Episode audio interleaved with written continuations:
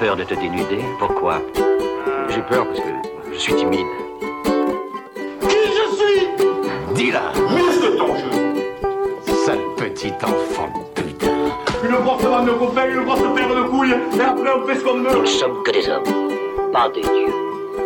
De simples hommes. Tu vas avoir des déconvenus parce que t'es trop gentil. Bonjour Kevin, Salut Vincent. comment vas-tu? Bah ça va très bien, euh, journée ensoleillée, donc euh, tout va bien. Donc ça va Un peu stressé Ouais, ouais, enfin un peu, oui, on verra bien euh, comment ça se passait, c'est une première pour moi. Ok. Est-ce que tu peux te présenter un petit peu? Qui est-ce que t'es? Euh, oui, alors qui je suis? Eh bien, euh, je m'appelle Kevin, mes potes m'appellent Wyatt, Ok. j'ai 29 ans. Euh, et euh, je suis, bah, je suis entrepreneur, j'ai un resto, je possède un resto sur Toulouse. Ok. Et quand tu parles de toi, est-ce que euh, tu te présentes comme un, comme un homme, comme un garçon, comme un jeune homme? Comment tu te conçois toi? Euh, bah, peut-être, je suis peut-être un peu vieux jeu, mais je me conçois comme un homme, un bonhomme. euh, voilà, l'homme. un homme. T'es un homme. Et t'es un homme depuis longtemps? Et bah, pas depuis longtemps. Enfin, ouais, pas depuis longtemps. Ouais, pas depuis longtemps. Je... Ça fait quelques années que je me considère vraiment comme un homme. Ok. Et est-ce que tu as réussi à identifier euh, un moment où ça s'est fait? Alors, c'est un peu drôle, mais je dirais la première fois où j'ai tenu tête à mon père. Ouais. Ouais. T'avais quel âge alors? J'avais euh, 21, 22 ans, je pense. Je venais d'emménager sur Toulouse. Et euh, bah, on a eu une petite dispute avec mon père. Mais au final, à ce moment-là, bah, en fait, euh, bah, j'ai, euh, je, lui- enfin, je me suis pas laissé faire. Je lui ai tenu tête et je lui ai expliqué par A plus B que c'était comme ça. Que maintenant, bah, j'étais un homme, justement. Et que bah, il devait me parler comme tel et que, et que c'était comme ça. Et au final, bah ouais, je pense que c'est la première fois que je me suis senti homme dans ma vie. Et comment lui, il a réagi à, à cette annonce? Eh bien, il a très bien réagi. Il n'a pas eu la réaction que- à laquelle je m'attendais. Euh, et je, voilà, je lui ai dit, écoute, papa, tu vas me faire confiance maintenant, et c'est comme ça que ça va être. Et il m'a dit, ok. Et bizarrement, ce jour-là aussi, je pense que lui aussi m'a perçu comme un homme. Parce que depuis ce jour-là, nos relations ont changé. Aussi. Et on est, notre relation père-fils existe toujours, mais maintenant, elle est plus d'enfant à père, mais de homme à homme. Ok. Tu peux me raconter un petit peu plus cette, euh, cette dispute? Est-ce que tu te souviens euh, Oui, sur oui, quoi je m'en, je m'en souviens. Je me souviens très bien. Euh, bon, c'était une histoire, euh, une histoire de merde. hein. C'était que, bah, on venait d'arriver à TBS, euh, Alors TBS, qu'est-ce que c'est euh, Toulouse Business School du coup. Toulouse. Business School, hein, l'école que que j'ai fait à Toulouse, qui est l'école de commerce. Et, et du coup, bah, on sortait beaucoup avec les copains. On dépensait un peu d'argent, on faisait beaucoup de stories et tout sur les réseaux surtout. Et, euh, et mon père est venu vers moi en mode euh, voilà, dans la famille, ça parle beaucoup de toi, tu bois beaucoup, tu picoles beaucoup, faut faire attention, euh, ne fais pas ça. Enfin, c'était vraiment en mode voilà, arrête de boire, c'est fini. la famille voit ça, tu passes pour un mauvais fils. Et bah, du coup, à ce moment-là, en fait, bah, je travaillais. J'avais mon petit job étudiant qui me permettait de me payer tout ça. Donc en fait, c'était mon argent. C'était mon argent, c'était c'était c'était moi en fait qui me qui travaillais pour pouvoir faire ça. Donc en fait, je lui ai c'était pas une discussion une dispute longue en fait, c'était très court parce que derrière, je lui ai juste expliqué que bah, en fait, c'était mon argent que je euh, je le dépensais comme je le voulais et que je trouvais déjà triste que déjà il, il ait besoin de, la validation de la famille pour avoir l'image qu'il a de moi et que bah voilà maintenant il fallait qu'il me fasse confiance. Qu'il me fasse confiance et que j'étais plus un enfant et que bah que voilà que c'était mon père que je le respecte mais que maintenant il va falloir aussi qu'il me, voilà qu'il me fasse confiance qu'il me respecte à mon tour et que bah, on s'en foutait de la famille quoi et puis euh, je fais ce que je veux quoi Parce que pour lui, c'était quoi l'image euh, d'un bon fils? Bah, mon père, tu sais, euh, il est, euh, il vient d'une famille très traditionnelle. D'un grand, mon grand-père était militaire. il s'est battu pour la France, mais c'était quelqu'un qui a bossé, qui a bossé beaucoup toute sa vie dans, dans, dans, les, dans la mairie, dans les trucs très carrés. Et mon grand-père, c'est que bah, voilà, mon grand-père ici, c'est la première génération à avoir immigré en France. Et euh, on connaît tous un peu bah, les parents, les premières générations sont très très durs avec leurs enfants parce qu'il y a une image à montrer. Et l'image du fils parfait, c'est l'image du fils qui, bah, quand on arrive chez les grands-parents, on fait le bisou. Je m'en rappelle, c'est un truc qui m'a toujours choqué, qu'il fallait obligatoirement faire un bisou, même si on voulait pas. C'était euh, bah, bien sûr bien se comporter, la famille parfaite, les parents qui rentrent avant les enfants. Euh, non, pardon, excuse-moi, l'inverse. Les enfants qui rentrent après la maman et après le papa. Tu vois, c'était très. Je pense que c'était pas fait exprès, mais c'était quand même euh, des instincts qu'on lui, qui, a, qui, a été développé par mon grand-père, qui lui a transmis. Du coup, il a fait ça avec nous. Il a été beaucoup moins dur que mon grand-père. Mon grand-père était un homme super, mais aussi c'était quelqu'un de très très dur avec ses enfants. Mais, euh, mais du coup, ouais, euh, c'est ça le fils parfait. Bah, le fils qui fait ses études, qui devient médecin, avocat, des, des beaux métiers, ingénieur. Et ce que je n'ai pas fait. ce que je n'ai pas fait, mais je pense que mon père aujourd'hui, il, est- enfin, il a beaucoup changé, mais il a appris aussi à respecter ça et puis il est fier de moi, je pense. Ça compte pour toi euh, le fait qu'il soit fier de toi, ton père? Euh, je pense que bah oui, ça fait toujours, enfin, c'est toujours cool de faire, de rendre ses parents fiers. Mon père a beaucoup fait pour moi hein, aussi. euh, c'est quelqu'un qui, a- qui, qui m'a beaucoup aidé financièrement au début, qui m'a permis de faire des trucs vraiment cool. Donc euh, oui, sa fierté quand même derrière, c'est important. C'est quand même quelque chose d'important parce que bah bah parce que voilà, c'est quand même on est quand même son fils, c'est on est sa progéniture, on est donc c'est derrière c'est son nom entre guillemets sur lequel on va faire de, l'honneur de la lumière quoi. Ok. Ah, c'est intéressant parce que je pense que hum, dans ma famille, il n'y a pas tellement cette. euh, oh, alors, je vais parler pour moi, mais je pense que j'avais jamais euh, trop eu cette conscience du nom de mon père. J'ai pas l'impression que ce que je vais faire va s'ajouter à qui il est et que je vais le représenter.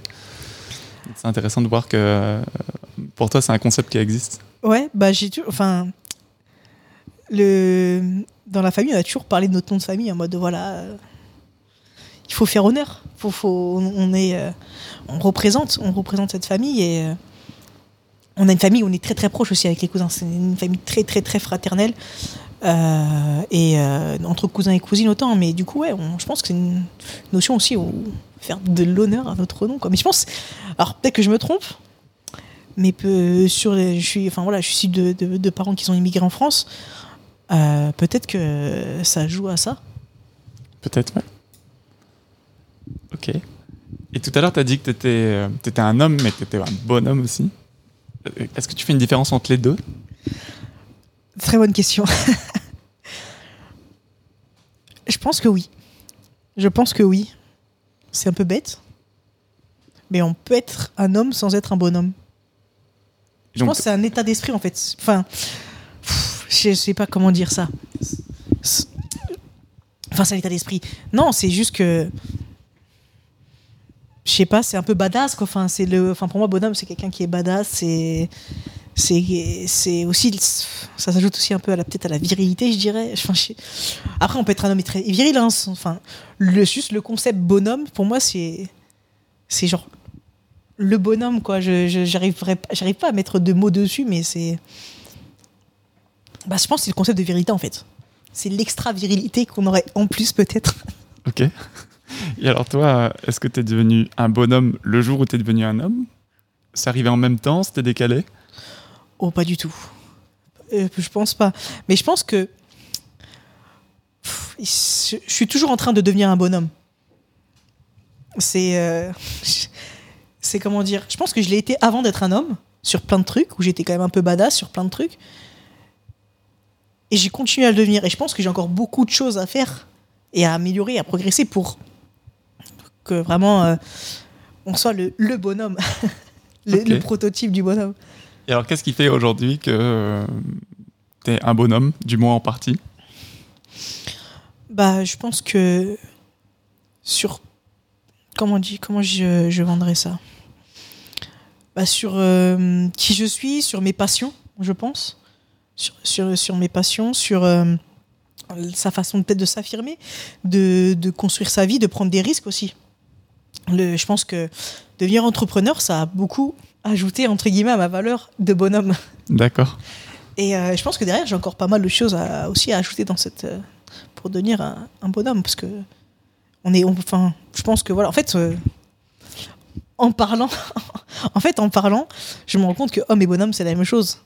Mais c'est juste que c'est des caractéristiques qui, enfin, c'est des caractéristiques plus ou moins ce qu'on veut s'y ajouter. Un peu comme si bonhomme, ça serait des caractéristiques euh, exacerbées d'être un homme. Ouais.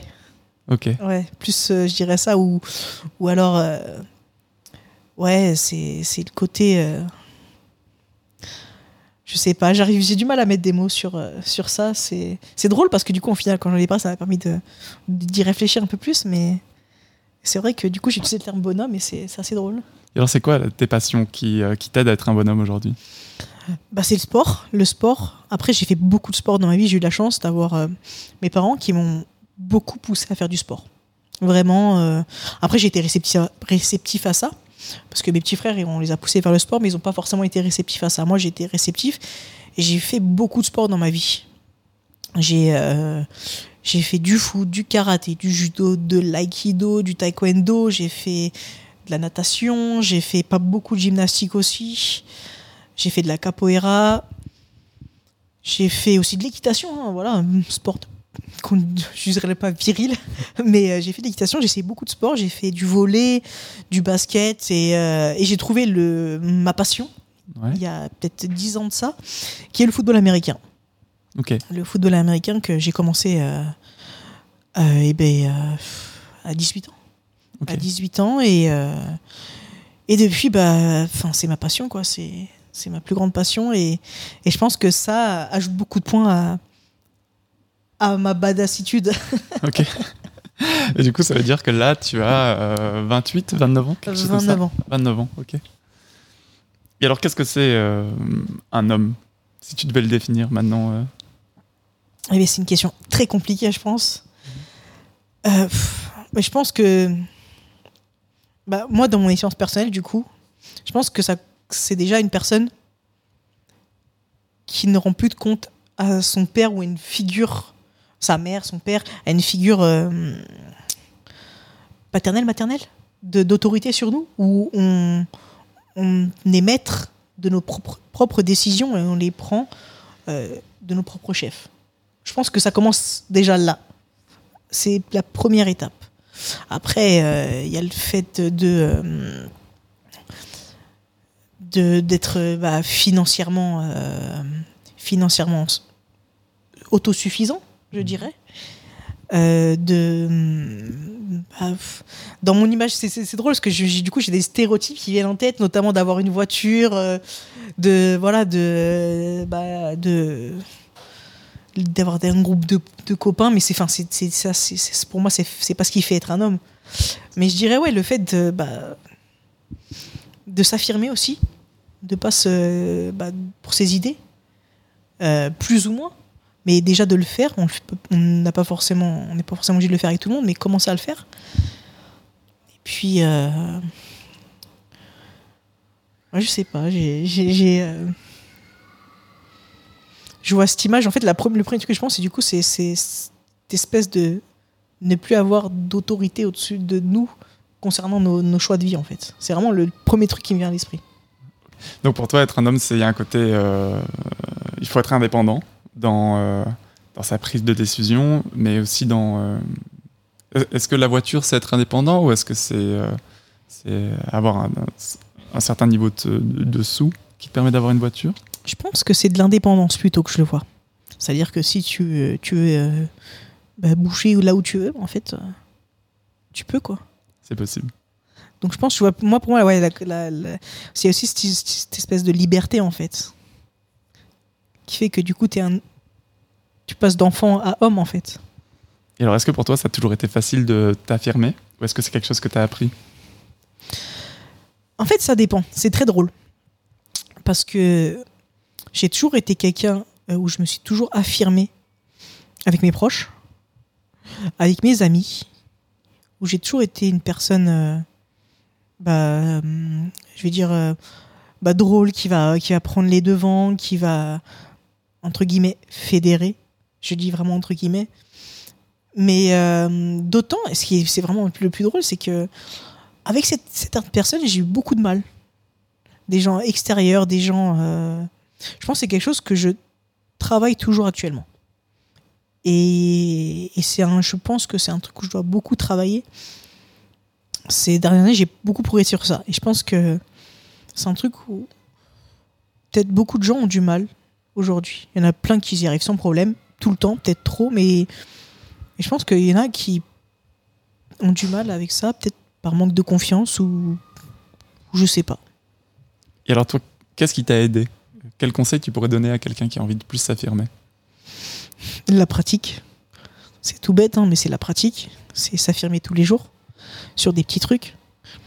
Euh, bah, euh, je sais pas, euh, à la caisse, tu veux pas de ticket, tu veux pas de ticket, ou il manque un truc, ou on oublie une réduction, une promotion, un truc comme ça, tu le dis, tu commences par des trucs bêtes en fait. Et au final, bah, tu, tu progresses et ça devient des trucs banals. Et, et puis voilà, enfin, c'est de la pratique. C'est juste s'affirmer tous les jours, quoi, sur des petits.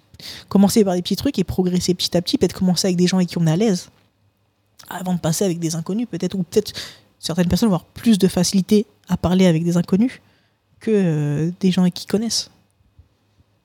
Et alors pour, pour s'affirmer, j'imagine qu'il faut, euh, faut avoir un avis, il faut avoir euh, une idée fixe de ce qui devrait être fait ou de ce qui est important pour nous.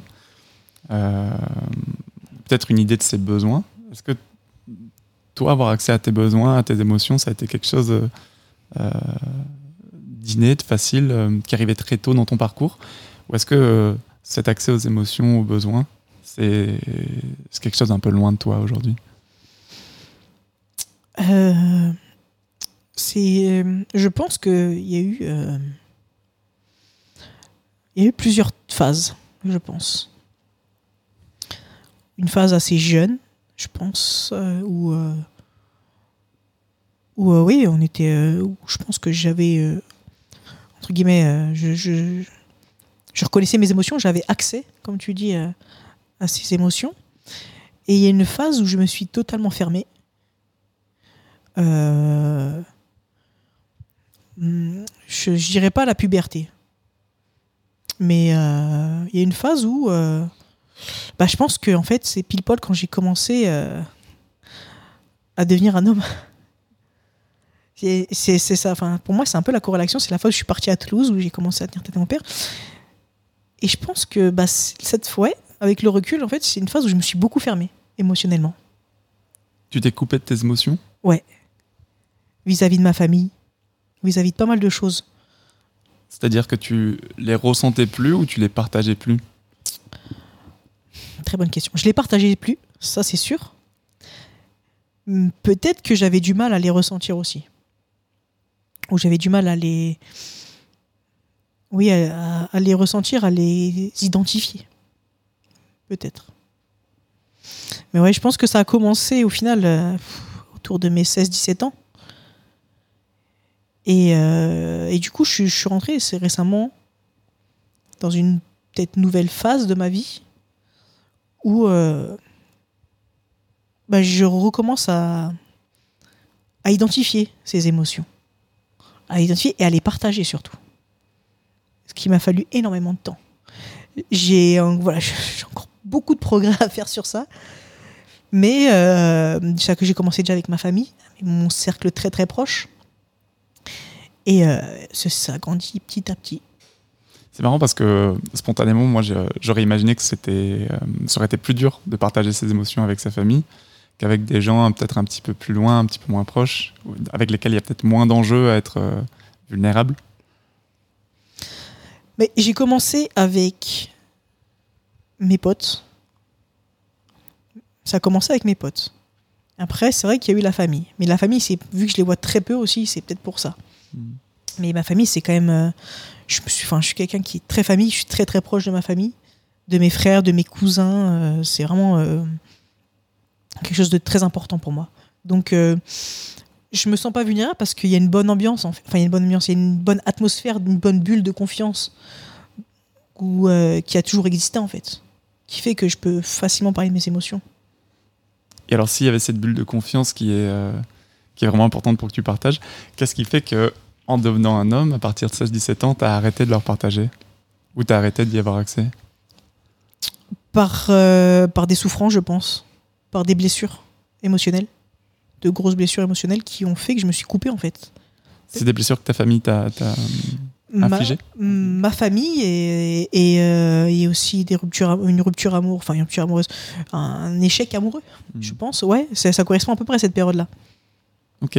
Et du coup, avec tes potes, ça a été le début de, de réapprendre. Donc, tu as eu cette rupture amoureuse, ces blessures, euh, cet échec. Mm. Et euh, pendant quelques années, tu t'es renfermé. Et à un moment, euh, avec tes potes, tu as recommencé à parler un petit peu d'émotions, à partager tes émotions. Ça te manquait? Ouais, ça manquait. Mais euh, il y a y a eu pas mal d'étapes en fait avant cette réouverture. Il y a eu beaucoup de choses qui ont fait aussi que où j'ai réalisé que c'était important aussi que je partage ces émotions.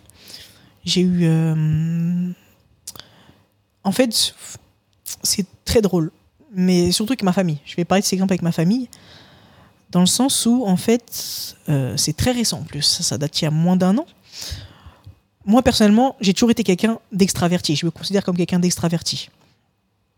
Et, euh, et un jour, je mangeais, je faisais, je, prenais l'apéro avec ma demi-sœur. On parlait.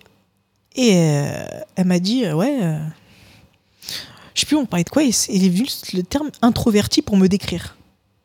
Ce que j'ai trouvé euh, un peu surprenant. Je me suis dit, attends, euh, comment ça, introverti euh, C'est pas du tout qui je suis, quoi. Et c'est là où j'ai réalisé en fait que je m'étais complètement fermé dans ma famille. Et j'ai réalisé beaucoup de trucs en fait. J'ai toujours été quelqu'un d'ultra joyeux, de fêtard, de, je faisais des bêtises. et en fait, je me suis rendu compte que ces dernières années, ces 4, 5 dernières années, 6 dernières années, voire plus, ben en fait, euh, à chaque grosse réunion de famille, euh, tout ça, ben en fait, euh, j'étais plus le même. Je partageais plus autant, quoi. Et ça a été le premier déclic. Là, je me suis dit, bon, c'est chaud quoi. C'est si, t'as- la personne que tu comme ta sœur te voit comme ça, peut-être que derrière, bah, tu communiques pas assez. Et toi, tu t'en- tu t'en étais pas rendu compte que... Non. Enfin, Et tu- allais à, à reculons dans ces fêtes de famille ou non C'était quand même un moment chouette ah non, non, comme je te dis, je suis très très famille, mais euh, j'allais pas reculons, mais c'est vrai que bah, je kiffais pas autant en fait. Jusqu'à cette année où j'ai, je me suis, du coup, j'ai réalisé ça. Et, euh, et du coup, bah, ça m'a un peu ouvert l'idée. Après, je pense que c'est lié à pas mal de, de moments dans ma vie où peut-être là, c'est aussi une période où ça va, ça va, ça va bien. J'ai beau, mon resto se, commence à, bien partir. Enfin, il y a pas mal de, choses aussi de la vie. Peut-être que c'était aussi un moment où c'était dur, donc euh, je voulais pas euh, les surcharger de ma, de mes émotions. Je ne sais pas. Tu t'es senti euh, seul, un, petit peu isolé au moment où c'était dur ou euh, t'as trouvé des appuis euh, hot park dans ta famille du coup? C'est une bonne question. Dans ma famille, en fait, ouais, je me suis un peu isolée. Mais euh, du coup, je me sentais seule. Mais en fait, c'était uniquement parce que je m'auto-isolais. En fait, je ne communiquais pas. J'ai la chance d'avoir euh, un, groupe de potes super avec qui je peux facilement communiquer. Et du coup, euh, bah, on a toujours des moments où on se sent seul en vrai. hein. Et euh, où il y a des trucs, mais qu'on peut pas forcément dire à tout le monde. Mais euh, avec ce groupe de potes, bah, c'était assez facile. Et je pense que ça m'a beaucoup aidé parce que je pense que ça aussi, cette réouverture, elle est liée aussi de ce groupe de potes. Parce que j'ai rencontré des mecs qui étaient bah, émotionnellement euh, euh, et, euh, euh, carrés sur ce qu'ils ressentaient en fait et sur, la, sur comment le communiquer. Qu'ils n'avaient pas honte de le communiquer surtout.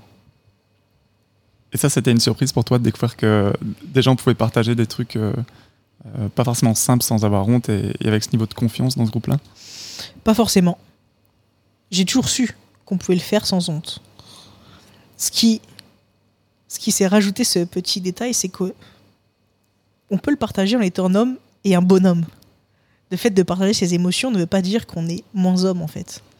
Parce que voilà, je, je l'ai vu avec pas mal de personnes que je considérais bah, plus jeunes comme des, bah, des personnes moins hommes que je le suis, alors que pas du tout en fait. Ces personnes sont bien plus hommes que je l'étais parce que ils avaient tout compris. Ils savaient. Et du coup, euh, bah, le fait de, enfin voilà, le fait de voir des mecs que je considère, que je respecte en tant qu'homme, communiquer de ses émotions, bah, je me suis dit, en fait, euh, pourquoi tu le fais pas? Et, tout le monde peut le faire, en fait. Enfin, ça ne te rend pas moins homme. Mais c'était une peur pour toi, à un moment. C'était d'être moins homme si tu partageais sur tes émotions et, Ouais. Peut-être. et notamment les choses peut-être pas faciles pour toi? Ouais, peut-être, ouais. Est-ce que, c'est, est-ce que tu fais une différence entre les émotions euh, difficiles à gérer, euh, la tristesse, euh, la colère, ce genre de trucs, et peut-être les émotions de joie? C'est simple pour toi de. Est-ce que ça a toujours été simple de partager ta joie? Ou est-ce que même ça, c'était pas, pas vraiment. C'était être moins homme Alors, ce qui c'est très drôle parce que j'ai eu cette discussion tout récemment avec une personne euh, qui disait que je ne euh, communique pas assez ma joie. Mais je trouve que qu'avec mes potes, enfin, j'ai jamais eu ce problème-là, même avec ma famille. Communiquer des émotions de joie, des émotions de bonheur, c'est bien plus simple que de communiquer des émotions de tristesse, de colère, non. De colère, je trouve, c'est. j'ai jamais eu de problème à, communiquer mes émotions de colère. Mais c'est plus des émotions, bah, entre guillemets, qui te rendent vulnérable, en fait. Donc la tristesse, euh, peut-être la solitude aussi, ou. euh, je sais pas, ces émotions-là, oui, j'ai eu plus de mal à, communiquer, à, même à les identifier, en fait, à savoir d'où ça vient et comment gérer ça.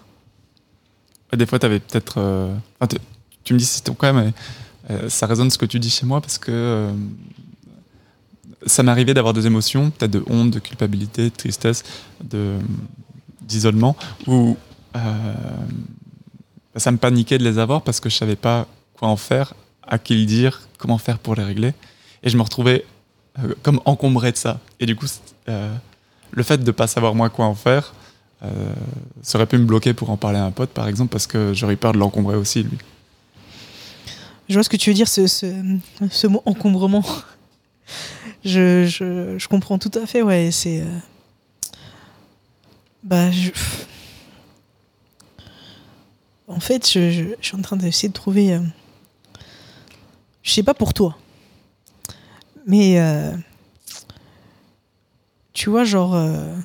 Quand tu pleurais quand t'étais petit ou autre, c'était arrête de pleurer, t'es un grand garçon. Arrête de pleurer, t'es un homme. Tu vois, ces genres de trucs, ou alors, ça va, euh, ça va, t'es un bonhomme, euh, arrête quoi. Ça qui te le disait? Quoi? Bah, pff, au final, pas mal de gens dans mon entourage, autant famille que potes, tu vois. Alors quand j'étais petit, surtout les potes, mais des moments où genre on badait, euh, tu sais, euh, au lycée t'as toujours des moments où tu badais sur une meuf, euh, tu te prends, tu te, tu te prends un, bah, tu te prends un recal quoi, et t'es pas bien quoi. Bah derrière tes potes ils c'est pas grave, t'es un bonhomme, tu t'en fous, euh, bah les couilles quoi. C'est littéralement, enfin voilà, c'était et du coup, bah du coup tu dis en fait, je sais pas tout le monde pense comme ça en fait, et j'ai l'impression qu'en fait être un homme c'est, bah, c'est pas, c'est ne pas communiquer ses émotions quoi, c'est les enterrer. Et tu vois, tu vois, mon père, je l'ai rarement vu exprimer ses émotions. Mon grand-père, encore moins. Ma mère, par contre, ma mère, euh, voilà, c'est, je la voyais tout le temps. Donc sur ça, genre oui, bah forcément, quand tu grandis avec ce modèle-là, père qui n'exprime jamais ses émotions, euh, enfin, le bonheur, mais jamais de tristesse. Genre, j'ai vu mon père pleurer qu'une seule fois dans toute sa vie. C'est tout, quoi. Ce qui est, déjà, ce qui est trop peu, en fait. et, et tu te rappelles de l'occasion? Bah, c'était le décès de mon grand-père, malheureusement. C'était euh, la seule fois où j'ai vu mon père pleurer. Et qui, qui, qui m'a pleuré dans les bras. Ça a été un moment très très dur pour moi. Parce que à ce moment-là, bah, quand t'as ton père qui se jette dans tes bras pour pleurer, bah. Tu vois, genre, c'est dur. Parce que là, tu dis, ouah, c'est la première fois que tu. Enfin, surtout que c'est la première fois que tu vas pleurer ton père. Donc là, t'es dans une phase où. Tu sais, t'as tout qui se casse un peu, tout ce qui, se- tout ce qui se brise, en fait. Il y a une loi physique. En fait, c'est possible qu'il pleure. ouais, c'est ça. C'est ça. Les papas peuvent pleurer. Mais du coup, ouais, c'est la seule fois que j'ai vu mon père pleurer. Et, et est-ce que tu t'es autorisé à pleurer avec lui ou est-ce que tu t'es senti le, le besoin de. euh, le besoin ou pas d'ailleurs, mais de, de, de faire bloc de, Bah, ju- justement, vraiment. À ce moment-là, je me suis dit, bah, il faut que tu sois fort pour ton père, en fait. Donc ne pleure pas. C'était, j'avais envie, hein, j'avais, mais non. Genre, euh, bah c'est, enfin, faut que tu sois forte pour, pour ton père. Faut que ce matin, faut que tu, enfin, ton père il est pas bien, maintenant c'est à toi de montrer. euh, et du coup, c'est tout con, mais pendant l'enterrement, pendant tout ça, tu vois, derrière qui a suivi. bah, il fallait que il fallait que je sois un homme c'est tout con mais voilà que je que je sois le pilier le pour remplacer mon père temporairement dans cette situation où il était entre guillemets faible Toi, tu es l'aîné dans ta famille? exact Et euh, comment c'est pour toi de ce rôle par rapport. euh, alors, je sais pas si tu as des frères, des sœurs? J'ai deux petits frères et euh, j'ai deux euh, demi-sœurs entre guillemets parce que c'est- issu de remariage. C'est c'est pas des sœurs de sang, Ok. mais que je considère comme mes sœurs. T'as as grandi avec. C'est ouais, c'est une histoire très compliquée. C'est une histoire très très compliquée. J'ai- j'ai- je les ai, je les connais depuis tout petit, mais euh, voilà, c'est une situation. c'est des dramas de famille. euh, voilà, Ok. En tout cas, du coup, tu as deux petits frères avec qui tu as grandi. exactement. Et comment tu, euh, comment toi, en tant que frère aîné, tu, tu vois ça, le fait d'avoir deux petits frères Est-ce que tu as besoin d'être un modèle pour eux? Est-ce que tu as besoin de, est-ce que tu essayes de leur transmettre des trucs que tu as compris plus tard, par exemple sur les émotions? Vous, parlez de, vous parlez de quoi avec tes frères? Bah, alors, ce rôle de modèle, ouais. Ce rôle de modèle, je l'ai toujours eu. J'ai toujours voulu que mes frères, ils aient un modèle. Qu'ils aient, euh, qu'ils aient quelqu'un achevé, enfin, une image achevée pour faire mieux que ce que je, ce que, ce que je suis, que ce que je suis et ce que je devenais. Donc, je me rappelle quand j'étais petit, j'aimais bien, je leur racontais des petites histoires, je racontais un peu des. Tu sais, je, je, je, je, je, me survendais un peu, tu vois, pour euh, derrière, euh, bah, c'est dans, dans l'optique de leur montrer voilà, voilà comment il fallait être et dans l'optique qu'ils deviennent meilleurs en fait que ce que je suis et c'est c'est ça enfin c'est toujours ça comme comment j'ai vu euh, ma relation avec mes frères j'ai toujours été très protecteur aussi j'ai euh, des frères qui sont euh, le, deuxième qui a 3 ans d'écart avec moi et le tout dernier qui a 6 ans d'écart avec moi donc mes parents ils ont fait 3 ans 3 ans 3 ans tous les 3 ans ils ont fait un enfant et euh, mon deuxième frère qui est quelqu'un, quand il était petit, qui était bien plus réservé que moi. Quelqu'un de très, très, très réservé. Qui exprimait ses émotions. Bien plus que moi, je le faisais. Et du coup, bah, enfin, je remonte, je- enfin, je, voulais toujours le protéger. Je me suis bah, battu un nombre de fois, mais pour, pour protéger euh, mes petits frères, mon petit frère, parce que bah, c'est aussi ça le rôle du frère aîné, c'est euh, bah, on est aussi le protecteur. On est là pour protéger nos frères et, les, et leur éviter des, des merdes qu'on aurait eu, euh, qu'on, qu'on- qu'on aurait eu parce que nous, on était tout seuls. Et, euh, et par contre, les émotions, eh ben euh, non. Je pense que c'est pas, pas vu comment, comment la vision que j'avais de l'homme, en fait. J'ai très très peu communiqué mes émotions avec mes frères. Et ça a été. euh, je, commence tout, tout juste en fait à échanger avec eux, avec mes frères sur ça. Et c'est voilà, c'est dur parce qu'au final, je me suis rendu compte de plein de choses. Qu'en voulant faire bien, j'ai fait mal. Et euh, il m'a fallu, bah, j'ai réalisé ça tardivement. Et du coup, bah, c'est, c'est dommage. C'est dommage, tu vois. euh, Mon tout petit frère, euh, il a fait son coming out il y a quelques années. Et en fait, euh, je pense qu'au fond de moi, je l'ai toujours, enfin toujours entre guillemets, j'ai toujours senti, tu vois, j'ai toujours su. J'ai grandi dans un milieu très homophobe, très très homophobe, autant de la famille que là où j'ai grandi. hein. j'ai grandi dans, bah, littéralement en banlieue parisienne, donc euh, voilà, c'était pas euh, très propice euh, à être euh, homosexuel. Et, euh, du coup, bah, en fait. euh, j'ai été un des derniers à le savoir. Et euh, je sais pas, je pense que. Alors, m- mes sœurs me l'ont dit un peu près indirectement, mais que bah, mon frère peut-être avait peur de ma réaction. Parce que du coup, j'ai toujours prôné les, entre guillemets, les valeurs de l'homme. Il faut avoir une copine. Tu c'est tout bête. Il faut avoir une copine. Il faut choper des meufs. Avoir, enfin, enfin, voilà, toujours quand il était petit, je disais, bon alors t'as une copine. À chaque fois je le voyais euh, rentrer à l'école avec une, une fille, alors c'est ta copine, euh, tu l'as embrassée, euh, tu vois, genre des, des petits trucs comme ça, mais des petites boutades, mais au final, je pense qu'ils l'ont lui, bah, qu'ils l'ont mis mal à l'aise. Et ça m'a beaucoup fait, quand j'ai ça, ça m'a beaucoup fait souffrir.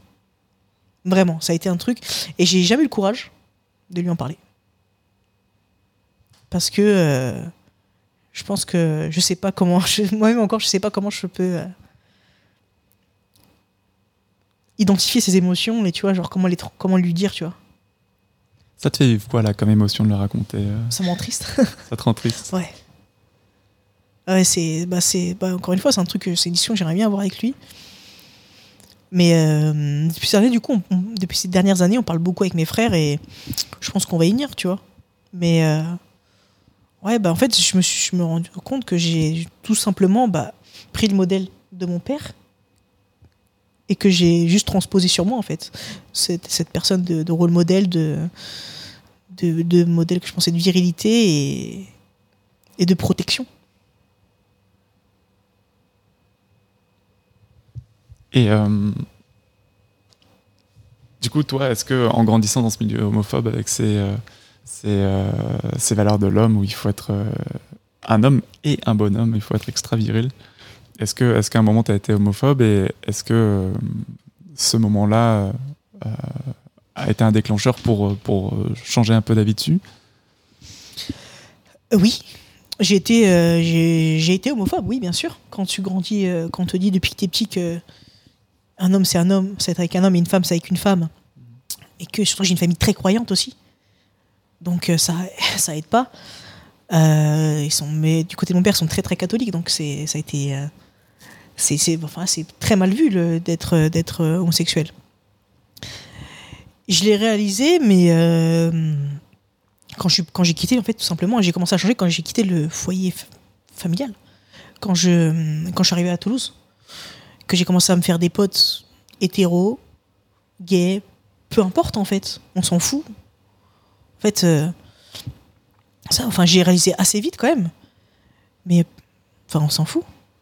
C'est, c'est, c'est- je me suis rendu compte que c'était, bah, chacun vivait sa vie, enfin, voilà quoi, c'est tant que tout tant que tant que notre personne est heureuse euh, que chaque personne est heureuse avec soi-même bah voilà quoi Et du coup, l'homosexualité de ton frère, tu l'as appris euh, de lui ou de, de quelqu'un dans la famille? Je l'ai appris alors je l'ai appris de lui-même qui me l'a dit Euh, mais mon frère aussi avait peut-être beaucoup de mal c'était aussi quelque chose qui a été peut-être assez dur à exprimer. Donc euh, voilà il me l'a dit un jour euh, j'avais beaucoup beaucoup beaucoup de de doutes. J'arrivais à une phase où voilà je, m'en doutais. J'ai pas été non plus choqué. J'ai mes sœurs qui ont essayé de m'y préparer au final avec le recul je me réalise plein de trucs qui ont essayé de m'y préparer tu vois. Parce que mes sœurs elles, enfin elles ont appris peut-être deux ans trois ans avant moi. Donc donc ouais. Mais euh, mais du coup ouais je l'ai appris euh, je l'ai appris euh, quand ça je sais pas il y a quatre ans peut-être. Donc bah en fait à ce moment-là j'étais prêt enfin j'avais mentalement j'étais bah, enfin j'étais plus bloqué sur ça quoi. Et que bah je pense que si je me souviens bien le premier truc que je lui ai dit bah écoute tant que t'es heureux je m'en fous quoi. Ça me va et qu'en ce moment il était en couple et je, enfin, je lui ai dit que j'avais hâte de rencontrer son copain quoi et on a passé euh, un petit moment ensemble quand je suis rentré à Paris un jour je crois qu'on a passé peut-être euh, une demi après-midi ensemble on a pas mal parlé sur ça Ah, Avec son copain? Non, avec euh, mon petit frère tout seul. Et, et c'était cool comme moment. C'est des moments qu'il faudrait qu'on fasse plus peut-être, mais voilà, c'était c'est cool. Ça vous a rapproché? Je pense. Je pense. Mon petit frère moi, enfin, on a toujours été très proches. Vu que c'était le petit dernier, donc euh, je me suis toujours un peu considéré comme euh, aussi une personne qui l'éduquait un peu, tu vois. Et, euh, et du coup, on a toujours été très proches. Quoi. Petit, c'était vraiment. J'étais bien plus proche qu'avec mon deuxième frère, qui était, avec qui on était plus proche en termes d'années. Du coup, il y avait beaucoup de disputes, beaucoup d'embrouilles. Aujourd'hui, mes deux frères, je les aime enfin, inconditionnellement. Enfin, les deux pareils, quoi. Mais c'est vrai qu'à ce- moment-là, où il y a un moment où j'étais plus proche de ce petit frère. Et toute cette dispute avec ton deuxième frère, ça venait de quoi euh, De la compétition entre vous? Euh, Ça existait ça? De la compétition, de. pff, non, je me suis jamais consenti en compétition avec mon petit frère. Parce que. C'est juste des disputes de merde, tu sais. Enfin, je sais pas. Mon, mon petit frère, du coup, quand il était plus jeune, il, faisait pas mal de trucs en, en soum soum, tu vois. euh, C'était pas un- quelqu'un comme moi qui allait, direct. Moi, je me faisais punir tout le temps, tu vois. Parce que mes bêtises, je les faisais en face de mes parents. Lui, il était bien plus intelligent que ça. Il faisait derrière, sauf que c'est moi qui prenais. Et du coup, bah, les disputes partaient de ça, quoi. Mais il y a toujours des disputes de merde, quoi. Mais euh, ouais, arrivé à un moment, bah. Je pense qu'après son adolescence, une fois qu'il a passé sa, sa, période, crise d'adolescence, c'est à partir de là où nos relations sont, sont, bah, sont bien, sont, ont bien évolué dans le bon sens. Même si petit, on se disputait tout le temps, ça ne m'a jamais empêché de le protéger, de le défendre. hein. Mais c'est vrai qu'on était plus sujet à, à s'embrouiller. Et mon petit frère, avec moi, mes deux petits frères, eux deux, pareil, ils s'embrouillaient tout le temps, quoi. Pas facile la place du milieu. Ah, je pense que c'est pas facile, ouais. Ok, donc si je comprends bien, toi, c'est euh, il y a eu tout ce moment-là de cette envie de, de reconquérir les émotions dans ta famille, d'être proche, de reprendre ta place d'extraverti. euh, et, et puis il y a eu ça aussi dans ton groupe de potes, avec lequel maintenant tu es, plus à l'aise pour partager. Est-ce que euh, c'est aussi le cas dans les autres euh, aires de ta vie, par exemple euh, dans tes relations amoureuses? Est-ce que c'est simple de parler de tes émotions? Alors, si je peux me permettre juste un- Ouais. de, de, de, de repartir sur le fait de reprendre ma place d'extraverti. C'est pas reprendre ma place d'extraverti, c'est juste être moi. Cherche, je vais pas chercher à reprendre une place qui m'y était, euh, qui était, qui était, qui- que que j'occupais, mais euh, parce que j'ai beaucoup changé aussi, j'ai beaucoup évolué. Mais j'ai juste, euh, je me suis juste remontré sous, qui je suis en fait. Je pense que c'est un truc que j'ai pas montré à mes parents depuis longtemps quoi sur qui je suis, sur mes délires, puis juste se laisser aller en fait. Je pense que c'est ça en le, le mot-clé dans cette histoire-là. C'est juste se laisser aller, se, se décrocher juste. Et boum, juste être soi-même quoi. Est-ce que tu étais en contrôle? Tu contrôlais l'image que tu avais, de, que avais de toi Peut-être, ouais. Ok. Mais du coup, euh, dans la vie amoureuse, ça c'est un sujet très compliqué. Ah ouais Euh, ouais. J'ai toujours été. Alors, quand j'ai grandi, j'étais un putain de romantique. Genre le lover, tu vois. Genre, j'offrais toujours des cadeaux à mes petites copines. euh, J'ai eu du. Enfin. J'ai j'ai toujours aimé les femmes. Depuis tout petit, quoi.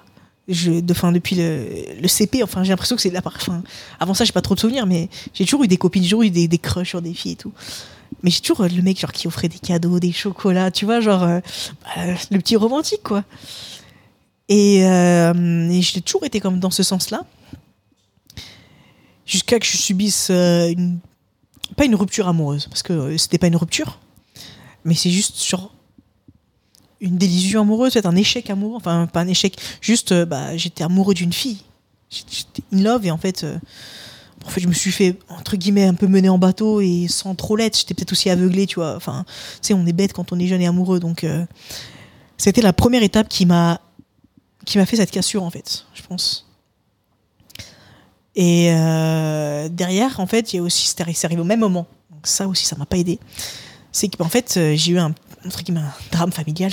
J'ai mes parents qui ont divorcé. Et, euh, du coup, en fait, comment dire, j'ai euh, bah, j'ai la vision de ma mère qui s'est éclatée en fait. Genre, euh, c'était du coup, et du coup, par, au même moment que le fait que la vision de ma mère s'éclate, bah, c'est la vision des femmes en fait, derrière, qui, qui a complètement été remis en cause, tout a été éclaté. Et euh, parce que ma mère a quitté mon père pour une autre personne que mon père connaissait, un ami très proche. Enfin bref, c'est très voilà sur ça c'est un truc euh, qui concerne mes parents, pas moi. Mais du coup moi je l'ai vécu en tant que fils aîné, sachant que mes deux parents sont handicapés, mes deux parents sont sourds. Donc j'ai toujours été, en tant que fils aîné en plus, j'ai toujours été là pour mes parents en fait. Dans le sens où je les ai aidés dans, des démarches, appelé les médecins, appelé la banque, tout ça. Donc en fait je me suis retrouvée dans une situation j'étais en plein milieu aussi de cette histoire-là. Euh, et euh, en tant que fils aîné, ça a été très dur à gérer. Et du coup, en fait, cette vision de, de ma mère qui s'est éclatée, en fait, ça a changé toute ma vision en fait, que j'avais des femmes. Et euh, de la confiance aussi que j'accordais au sexe opposé. Et, au final, avec ma, les relations avec ma mère se sont arrangées, bien sûr. On n'a qu'une mère, puis dans la vie, de toute façon, et puis c'est des histoires qui ne sont pas censées nous concerner, en fait. Parce qu'on est leur fils. Mais vu que j'étais en plein milieu, bah, sur le coup, je me sentais concernée. Mais en fait, c'est voilà, c'est les affaires de nos parents, c'est pas nos affaires. Mais du coup, voilà, j'ai pardonné, enfin, j'ai pardonné à ma mère ce qu'il y avait que je pensais à pardonner. Et euh, mais derrière, voilà, c'est vrai que bah, depuis ce- ces deux étapes-là, en fait, ça, a fait une grosse cassure dans ma vie amoureuse. Et, euh, et du coup, bah, mes relations avec le sexe opposé ont été. euh, ont, vraiment changé, en fait, à, partir de ce moment-là. Et j'ai arrêté ce côté lover, ce côté. euh, C'est tout con, tu vois, quand j'étais petit, genre, enfin, même adolescent, tu vois, genre, quand j'avais un crush sur une meuf, bah, je faisais des rêves en mode, j'étais un super héros, je la sauvais. euh, tu sais, sur ce genre de truc où tu. tu je sais pas, genre, où tu te. T'es le super héros, t'es le- enfin, d'une femme, t'es le protecteur, t'es le preux chevalier, tu vois. Et depuis ça, bah, fini. Et j'ai. Du coup, voilà, je, genre. euh, juste, je. Ouais. J'ai ma vision a vraiment changé. J'ai beaucoup bossé dessus parce que c'est, j'en avais conscience d'en avoir conscience. Je me suis remis en couple euh, et du coup j'ai, voilà, je me vraiment, j'ai pas eu de relation sérieuse Euh, pendant très très longtemps. Et euh, je me suis remis en couple à la peu près fin de mes études. Et là, bam, deuxième, là, genre, re- enfin, cœur brisé, tu vois.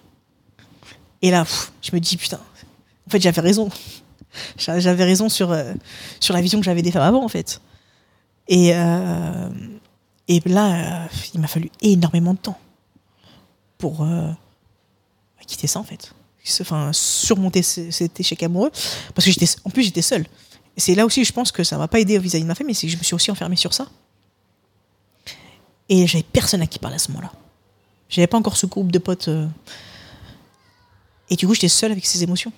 Et vu que je savais pas les gérer, et ben, j'ai pris quoi? J'ai pris l'appel, j'ai enterré tout ça. Et euh, c'est quand j'en ai commencé à reparler et tout, petit à petit, que bah, je suis enfin passé à autre chose. Il m'a fallu trois ans, je pense, pour surmonter ça. Et encore, c'était ouf. Et ça avait quel impact le fait que tu l'aies enterré? Bah en fait, c'était c'est le fait que bah, quand t'enterres un truc, c'est tout con, je vais faire sur une métaphore à tout le monde, elle est pas ouf, mais c'est t'enterres un truc, il pleut, ça ressort. Et du coup, tu le réenterres. Mais ça ressort, mais ça, en fait, ça, ça refait surface. Sauf que quand, admettons, t'enterres euh, t'enterres un, un bijou, il pleut, ça ressort, il va être plus sale. Et ça va être pire. Et ça, en fait, à chaque fois, ça va être pire en- de pire en pire, en fait. C'est comme ça. Enfin, c'est un peu la métaphore que j'ai. Je sais pas si ça c'est clair. C'est un petit peu comme si ça t'avait hanté Ouais. C'est ça. Et du coup, euh, et du coup, ouais, enfin, ça a été, ça a été une des, a été- c'était une pire idée de faire ça, quoi. C'est juste, bah, ça, re- enfin, tout revient, quoi. Et ça revenait. Il y a des moments, ça allait très bien. J'ai, euh, je me suis remis un peu dans ma vie, euh, enfin, j'ai repris ma vie amoureuse entre guillemets en main. Pas vraiment, genre, euh, je me suis mis sur les tables de rencontre. euh, bah, je couchais à droite, à gauche. euh, j'allais, euh, je me, je, je suis allé dans des clubs échangistes. Enfin, j'ai testé des trucs, bon, que j'ai jamais, que j'aurais jamais pensé à tester. Au final, nice, tu vois, genre, euh. Mais euh, ouais, j'ai- en fait, j'ai l'impression de devoir euh, me prouver à moi-même que j'étais un homme, en fait, et il fallait que je, il fallait, il fallait avoir des femmes, fallait, fa- fallait faire, faire du sexe, quoi. Et du coup, voilà, ça, et puis ça revenait, ça revenait toujours. Les moments, ça allait bien, les moments, ça allait mal. Il suffisait que, bah, c'est tout con, c'est une petite ville, hein, quand tu la recroises, que tu. Je l'ai croisé un jour sur, sur un- une application de rencontre, ça a été. Ah, ça a été horrible. Ah, mais j'ai eu un déluge d'émotions à ce moment-là. Ça euh, incontrôlable. J'ai bah, un moment très dur parce que j'oublierai jamais. C'est que du coup, euh, à ce moment-là, je faisais un peu de boxe. Et du coup, euh, ma pause, j'étais parti faire de la boxe. J'ai frappé dans un sac pendant une heure. J'avais les mains en sang à la fin. Ça a été la seule option que j'ai eue pour deal avec cette émotion, tu vois. Genre, j'ai frappé dans un sac. Comme un débile. Jusqu'à en avoir les mains ensemble. C'est ça. Au lieu, de, au lieu de simplement de pleurer, quoi. C'est con. Parce que à ce moment-là, tu avais personne à qui en, en parler, mais euh, même pas avec toi-même finalement. C'est ça. J'avais personne. Enfin, j'avais personne. Si, j'avais des gens, mais. Mais non, en fait, c'est des gens avec qui peut-être je faisais pas assez confiance. Pour pouvoir. euh, Parce que là, c'était vraiment un, un bon où j'ai, je pense, que j'ai pas mal touché, touché le fond, tu vois. Mais du coup, est-ce que c'est juste de dire que euh, entre le moment où tu l'as enterré et le moment où tu la recroises sur cette table de rencontre, euh, ton rapport aux femmes est, est devenu un rapport euh, sexuel principalement Ouais. et tu t'es désinvesti totalement de toutes les émotions qu'il pouvait y avoir dedans? Exactement. Je me suis désinvesti de toutes mes émotions, en fait. Aujourd'hui encore, je galère avec ça maintenant. Je, je me rends compte. À part mes sœurs et de la, de la famille très proche, mes ma meilleure pote, mes, ma- mes cousines, bah, en fait, je communique pas du tout mes émotions. Et, euh, et c'est dur parce qu'il y a des moments où tu te remets à fréquenter du monde, il y a des meufs qui te plaisent, mais au final, tu n'arrives pas à t'ouvrir. Donc du coup, tu bah, tu les fais fuir. Parce que du coup, elles pensent que bah, tu veux que tu cues. Mais des fois, tu veux pas, enfin, tu veux pas que ça, mais juste que tu as du mal à communiquer. Après, euh, j'ai eu de la chance de tomber sur aussi des, des meufs ultra bienveillantes qui m'ont beaucoup aidé sur ça. Du coup, qui, euh, bah, qui, de comprendre et qui puis euh, qui sont pas tout simplement dans l'optique euh, qu'on a actuelle dans le style de son de, de consommation de la vie amoureuse où tu, tu swipes littéralement quoi. Genre, il y a un truc qui a pas, bon bah boum, tu ghostes, tu bloques, bisous, au revoir quoi. Et du coup, bah, ça m'a permis de, de recommencer à, m'ouvrir là-dessus. Mais je pense que c'est toujours un truc où je dois être. je suis à des années-lumière euh, d'être euh, d'être bien sur ça. Aujourd'hui encore, du coup, des fois, tu es dans une relation avec une fille, un début de relation, une relation qui commence à durer, et euh, t'aimerais t'ouvrir plus et t'y arrives pas? Bah ouais, enfin je sais pas, j'aimerais m'ouvrir plus. Des fois j'ai l'impression de grave m'ouvrir, tu vois. Genre euh, tu sais c'est tout con, mais genre, des fois je fais des trucs, je me dis putain. euh, Enfin tu vois genre, euh, mais en fait c'est juste c'est pas assez en fait, c'est trop peu. Il faut, je sais pas. Je je tu vois des fois je me dis putain je voilà je fais des efforts et tout en fait. Quand je au final quand j'échange avec la meuf c'est pas du tout en fait non c'est censé être la normalité en fait. Donc euh, Elle, elle, te fait le retour que c'est vraiment pas assez, quoi. C'est ça, c'est ça. Donc, euh, tu vois, pour, pour moi, enfin, après, on a tous, enfin, on n'a pas, la- on n'a pas la même façon de communiquer ses émotions, je pense aussi. Genre, euh, pour certains, ça va être d'envoyer un petit message le matin au réveil. Genre, euh, tiens, bonne journée beauté, bonne journée bébé. Ça va être, euh, pour d'autres, ça va être de passer du temps ensemble, d'être tout le temps ensemble. Pour d'autres personnes, ça va être, euh, bah, de, euh, je sais pas, de, coucher ensemble, de faire du sexe, enfin, d'avoir des rapports sexuels, d'avoir des rapports intimes. Ça va être aussi ça. Et, et ouais, et puis bah, moi, ma façon de communiquer, bah, le fait de passer du temps avec une personne, pour moi, c'est quelque chose. C'est comme ça que je communique aussi le fait que quelqu'un me plaise. Je vais pas, je vais pas arriver à passer du temps avec une personne euh, qui me plaît pas. Un minimum. Donc, euh, alors que pour d'autres, bah, il faut passer beaucoup de temps ensemble, il faut dormir ensemble aussi, tu vois. Genre, c'est tout con, mais moi, mes dernières années de célibat m'ont donné beaucoup de mal à dormir avec quelqu'un. C'est tout con. euh, a été très dur de retrouver le sommeil seul après m'être séparé. Mais euh, avec, euh, bah, avec les filles qui je couchais, en fait, je dormais très peu chez elles. Je rentrais beaucoup. euh, Et c'était un complexe, beaucoup complexe, que j'étais en mode bon. bah, sais, je trouvais des excuses pour rentrer chez moi. Au final, aujourd'hui, bah non, j'explique juste que. je pense que c'est. Maintenant, j'ai compris aussi que la communication, c'est la base. Et du coup, bah, je dis juste simplement bah, je suis désolé, voilà, je suis pas prêt en fait à dormir avec toi. Je me sens pas, pas, pas à l'aise pour dormir avec toi. Je préférais dormir seul. C'est pas le et c'est pas sur ce fait-là, c'est pas juste que je veux coucher avec toi, je veux rentrer chez moi. Parce que derrière, je veux te revoir, je veux qu'on mange au resto le lendemain ou des trucs comme ça. Mais c'est juste que j'ai besoin d'être seul à ce moment-là. C'est plus facile pour toi de, de faire du sexe, de coucher avec quelqu'un que de dormir avec parfois aujourd'hui? Mais euh, j'ai beaucoup changé ces derniers temps sur ça. Et euh, parce que bon, le sexe c'est cool, mais au bout d'un moment on cherche quelque chose de plus, tu- plus d'un, enfin, plus plus d'intimité. Mais du coup, eh bien, euh, je sais pas, je sais pas comment dire ça, mais euh, dans le sens où, euh, bah, des fois au final, bah, le sexe aussi. c'est c'est cool, hein, mais des fois, quand tu cherches plus, bah, c'est pas forcément la bonne porte en fait. Il faut peut-être être plus patient au lieu d'avoir de coucher directement. Je sais pas, je sais pas si je me suis bien exprimé, je sais pas si c'est clair. Ouais, Moi, dans mon expérience, euh, j'ai quelque chose, quelque chose qui résonne là-dessus. J'ai l'impression que. euh, Enfin, bon, pour mettre un petit peu de contexte, moi, de mon côté, euh, j'ai eu cette période où. Donc, j'ai été avec une fille pendant, pendant un moment, pendant, pendant plusieurs années.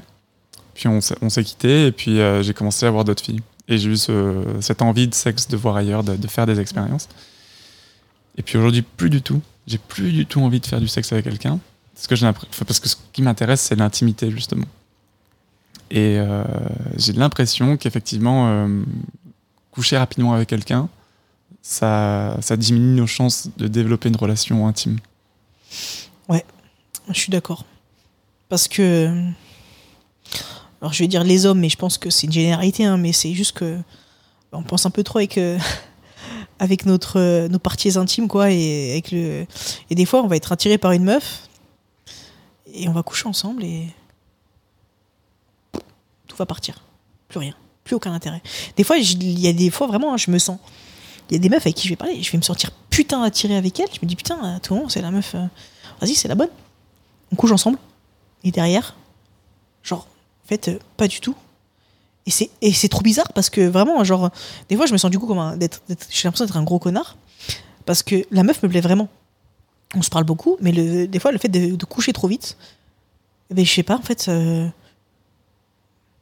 ça, ça, ça- je sais pas, ça, re- ça retire tout. Peut-être que du coup, en fait, euh, peut-être que c'est encore une fois euh, le, problème de savoir quelles sont ses émotions, en fait.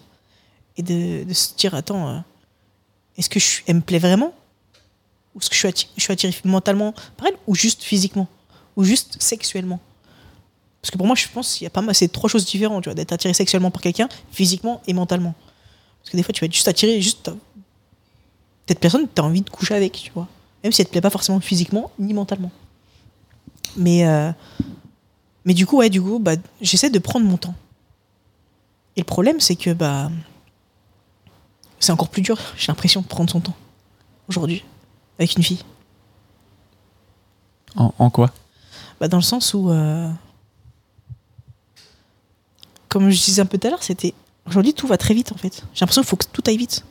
La- la- le fait euh, des, des apps de rencontre, tout ça, où, où- en fait, euh, bah, aujourd'hui, si tu veux prendre ton temps avec une meuf, bah. Peut-être que je ne tombe pas sur les bonnes meufs. Et Tu veux dire que c'est les, les filles qui perdent de, de l'intérêt si tu essaies toi de prendre ton temps l'impression, euh, moi, je, moi, je passe beaucoup, beaucoup de temps au travail.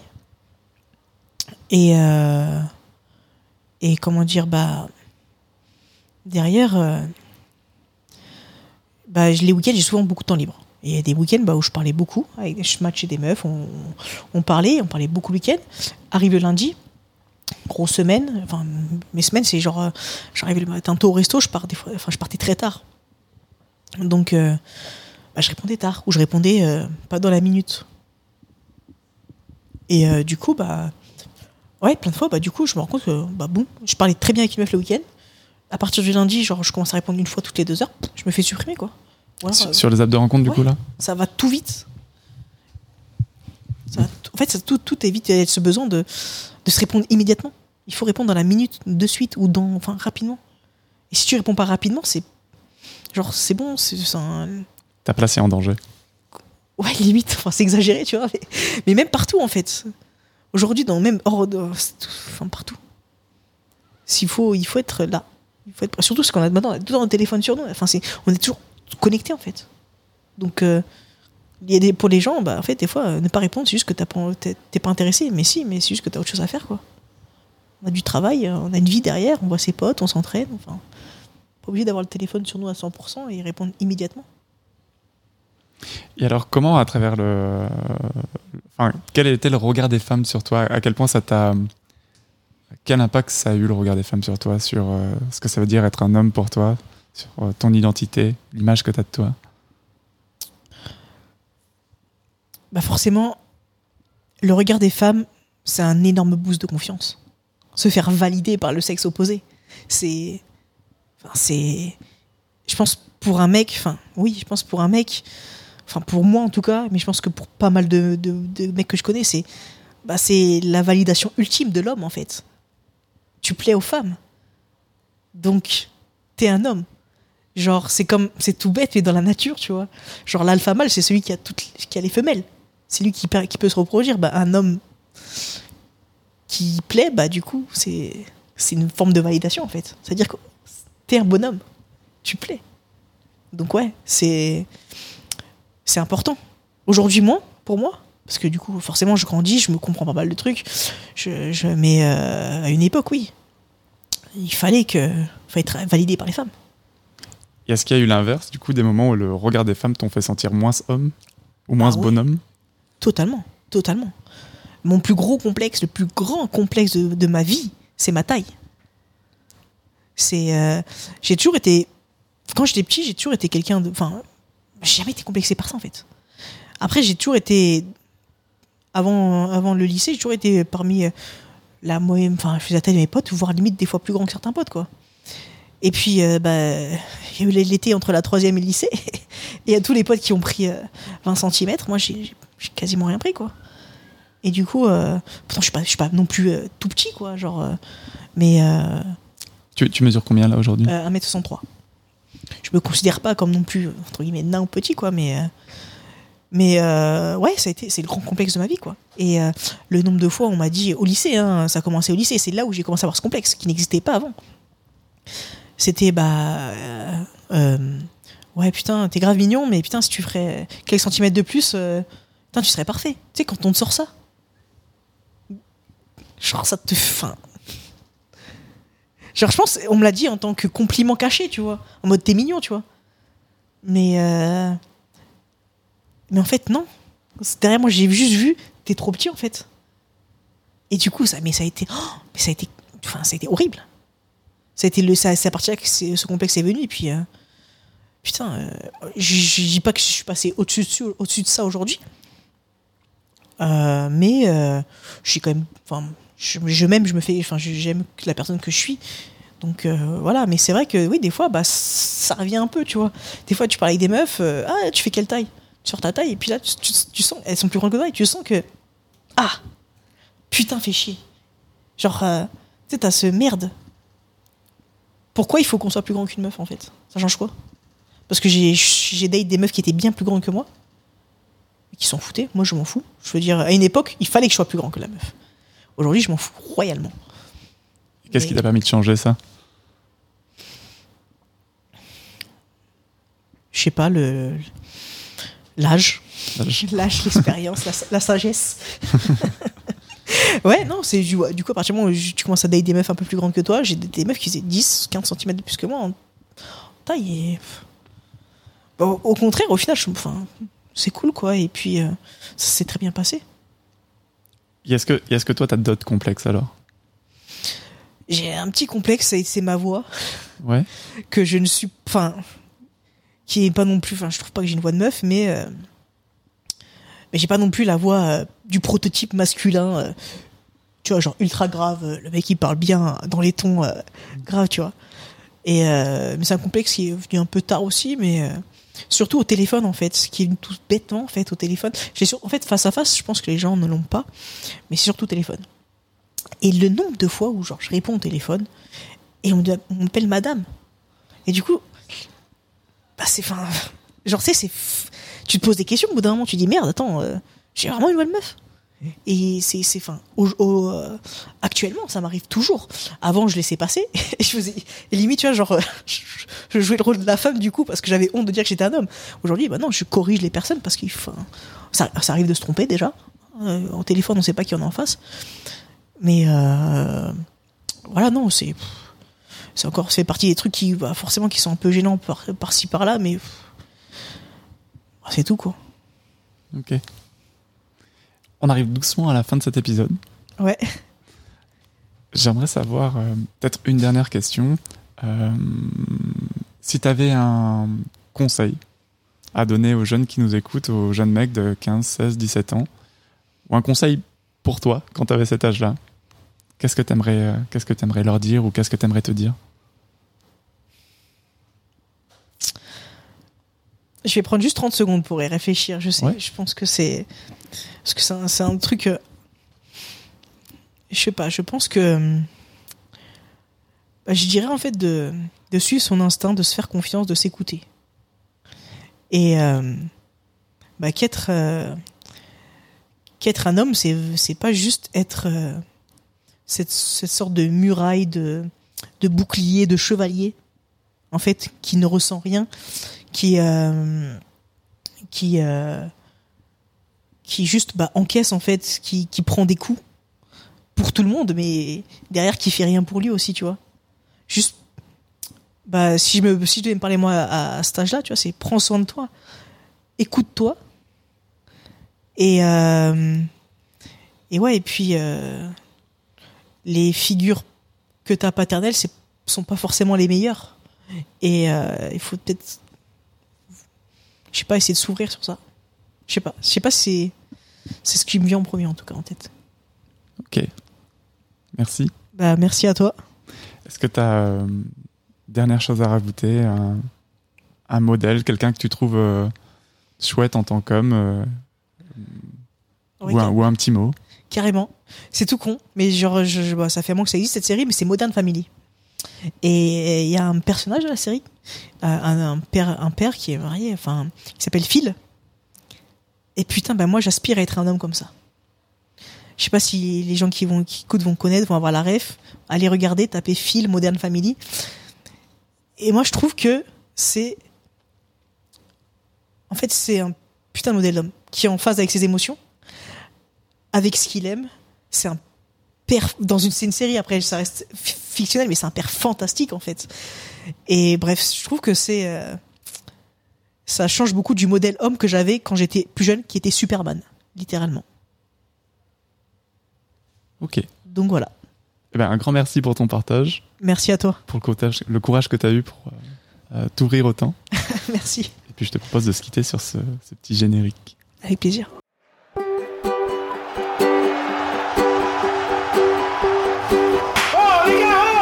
Tu as peur de te dénuder Pourquoi J'ai peur parce que je suis timide. Qui je suis? Dis-la Muscle ton jeu Sale petit enfant de putain Une grosse vanne de copains, une grosse paire de couilles, et après on fait ce qu'on Nous veut ne sommes que des hommes, pas des dieux. De simples hommes. Tu vas avoir des déconvenus parce que t'es trop gentil.